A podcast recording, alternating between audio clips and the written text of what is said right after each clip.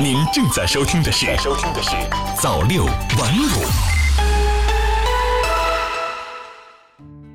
各位听众，早上好，欢迎来到今天的朝六晚五早间档。首先来看时政领域，社会应急力量参与抢险救灾网上申报系统上线运行。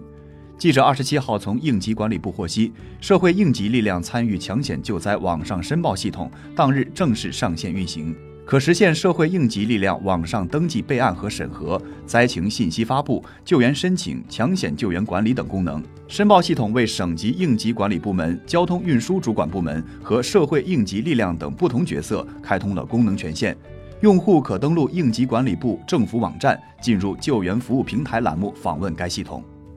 网约护士不得上门输液，平台备案难住一批人。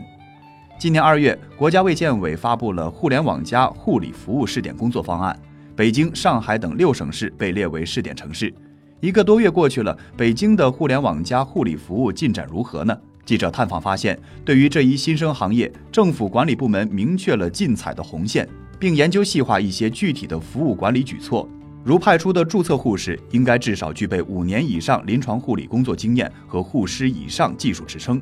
北京市网约护士上门不得提供输液服务等。市场上一些网约护士平台因此渐渐走向规范化，其中最明显的就是严格的护士备案制度核查下，网约护士减员了。北京市消协发布大数据杀熟问题调查结果，被人们普遍认为的大数据杀熟是否真的存在？这一针对不同消费者的特定推送存在哪些特征？二十七号，北京市消费者协会发布了大数据杀熟问题调查结果。结论显示，被人们普遍认为存在的大数据杀熟现象，在实际体验调查中问题并不明显。由于其存在的复杂性和隐蔽性，维权举证存在困难。财经领域，海洋经济对我国国民经济增长贡献率近百分之十。记者二十七号从博鳌亚洲论坛获悉。二零一八年，中国海洋经济生产总值达八点三万亿元，同比增长百分之六点七，对国民经济增长的贡献率近百分之十。自然资源部党组成员、国家海洋局局长王宏在会上表示，将继续推进海洋经济领域的供给侧结构性改革，构建现代化海洋经济体系，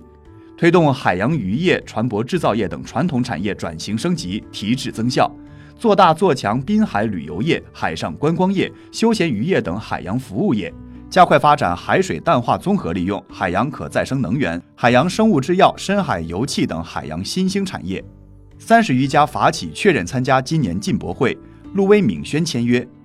法国当地时间三月二十五号，全球时尚产业巨头路威闵轩集团与中国国际进口博览局在巴黎签署合作备忘录，确认参加第二届中国国际进口博览会。截至三月十五号，已经有三十多家法国企业签约参展，展览面积超过六千平方米。第二届进博会将于二零一九年十一月五号至十号在上海举办。展会新增设的高端消费品专区将展示包括高端服装鞋类、皮具配件、化妆品、珠宝手表和家具装饰等产品，旨在帮助国际高端消费品企业充分利用进口博览会的平台优势，提高其在中国市场的美誉度和影响力。中国和北欧企业聚焦环境和医疗合作，为期三天的首届中国北欧智慧城市合作大会二十六号在瑞典首都斯德哥尔摩开幕。中国和北欧企业共商城市环境和医疗健康等领域的合作。中国驻瑞典大使桂从友在开幕致辞中说：“中国与北欧合作已成为中欧合作的亮点，双方经贸等领域务实合作硕果累累。”北欧国家在绿色环保、智慧城市、新能源、生物医药和高端制造等领域技术水平全球领先，拥有一大批知名的创新型跨国企业和各具特色的中小科技企业。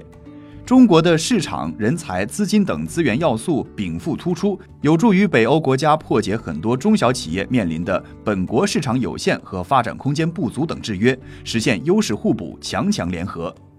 六月起，客户可跨网点变更撤销银行账户。自二零一九年六月一号起，银行应当为个人提供境内分支机构跨网点办理账户变更和撤销服务。同时，对于客户选择普通到账、次日到账等非实时到账的转账业务的，银行和支付机构应当在办理结果回执或界面明确载明该笔转账业务非实时到账。今后，买卖银行账户和支付账户冒名开户的惩戒力度也将加强。文化领域，中国考古界奥斯卡将揭晓，二十个项目展示，经远见受关注。二零一八年度全国十大考古新发现中评会三月二十八号至二十九号在北京举行，两天的时间里，二十个入围项目将进行成果展示，评选结果将在三月二十九号评选之后召开的发布会上公布。值得一提的是，入围的辽宁庄河海域甲午沉舰遗址经远舰水下考古调查项目，此前已颇受媒体关注。该项目是继荣获2015年度全国十大考古新发现的辽宁丹东一号清代沉船致远舰水下考古调查之后，中国国内水下考古的又一重要成果。科技领域，三名深度学习技术科学家获计算机界诺奖、图灵奖。美国电子计算机协会27号宣布，加拿大蒙特利尔大学教授约书亚·本西奥。谷歌副总裁杰弗里·辛顿和纽约大学教授杨莱坎因在人工智能深度学习方面的贡献，获得2018年度图灵奖。图灵奖以已故英国著名数学家艾伦·图灵的名字命名，被誉为计算机界的诺贝尔奖，奖金为一百万美元，由谷歌公司提供。国际领域，英国正式推迟脱欧。英国议会下院27号经投票表决，正式确认推迟原定于本月29号的脱欧。目前脱欧最终期限仍未确定。二十七号投票表决同日，特蕾莎梅明确表示，只要脱欧协议或议会通过，她将在英国脱欧后辞职。一些英国媒体认为，首相的这一承诺稍稍增加了脱欧协议在议会通过的可能性，但阻力依然很大。北爱尔兰民主统一党领袖、英国北爱尔兰首席部长阿林·福斯特二十七号重申。脱欧协议带来了北爱尔兰受制于欧盟条款的风险，可能导致北爱尔兰被从英国分裂出去，因此该党将继续反对脱欧协议。美国宣布重返月球雄心，航天专家不太靠谱。美国副总统彭斯二十六号宣布了一项雄心勃勃的太空计划，要在五年之内让宇航员登陆月球，以确保美国成为二十一世纪第一个让宇航员登月的国家。彭斯称：“我们今天在进行一场太空竞赛。”就像我们在二十世纪六十年代一样，德国《明镜周刊》称，为了不让中国抢先，美国似乎把安全放在了第二位。计划雄心勃勃，问题是能实现吗？舆论对此并不太看好。法新社称，美国为登月任务而开发的新型重型火箭太空发射系统一再延误，令人沮丧。华盛顿邮报称，五年内重返月球是一项大胆而极其艰巨的挑战，将把 NASA 推向极限。纽约时报称，在特朗普政府向国会提交的 NASA 预算中，经费增长速度并不明显，这引发了很多质疑，即 NASA 如何才能在2024年底前实现这一雄心壮志？例如，NASA 还没有开始月球着陆器的研制工作。航天专家庞之浩对环球时报记者表示，在航天领域必须按照科学来办事才行，不能靠长官意志。他认为，美国五年内重返月球不太靠谱。欧洲或将取消冬夏令时转换制，拟二零二一年四月起执行。欧盟委员会去年八月三十一号以一项公共调查的结果为依据，建议从二零一九年十月起取消冬夏令时转换制。这份网上调查收到二十八个欧盟成员国大约四百六十万人回复，超过百分之八十的人希望取消两种时制转换。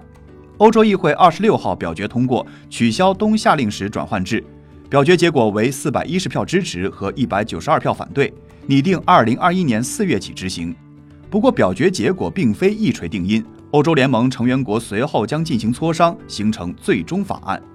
好了，今天的朝六晚五早间档就是这些，祝您一天好心情，我们晚间见。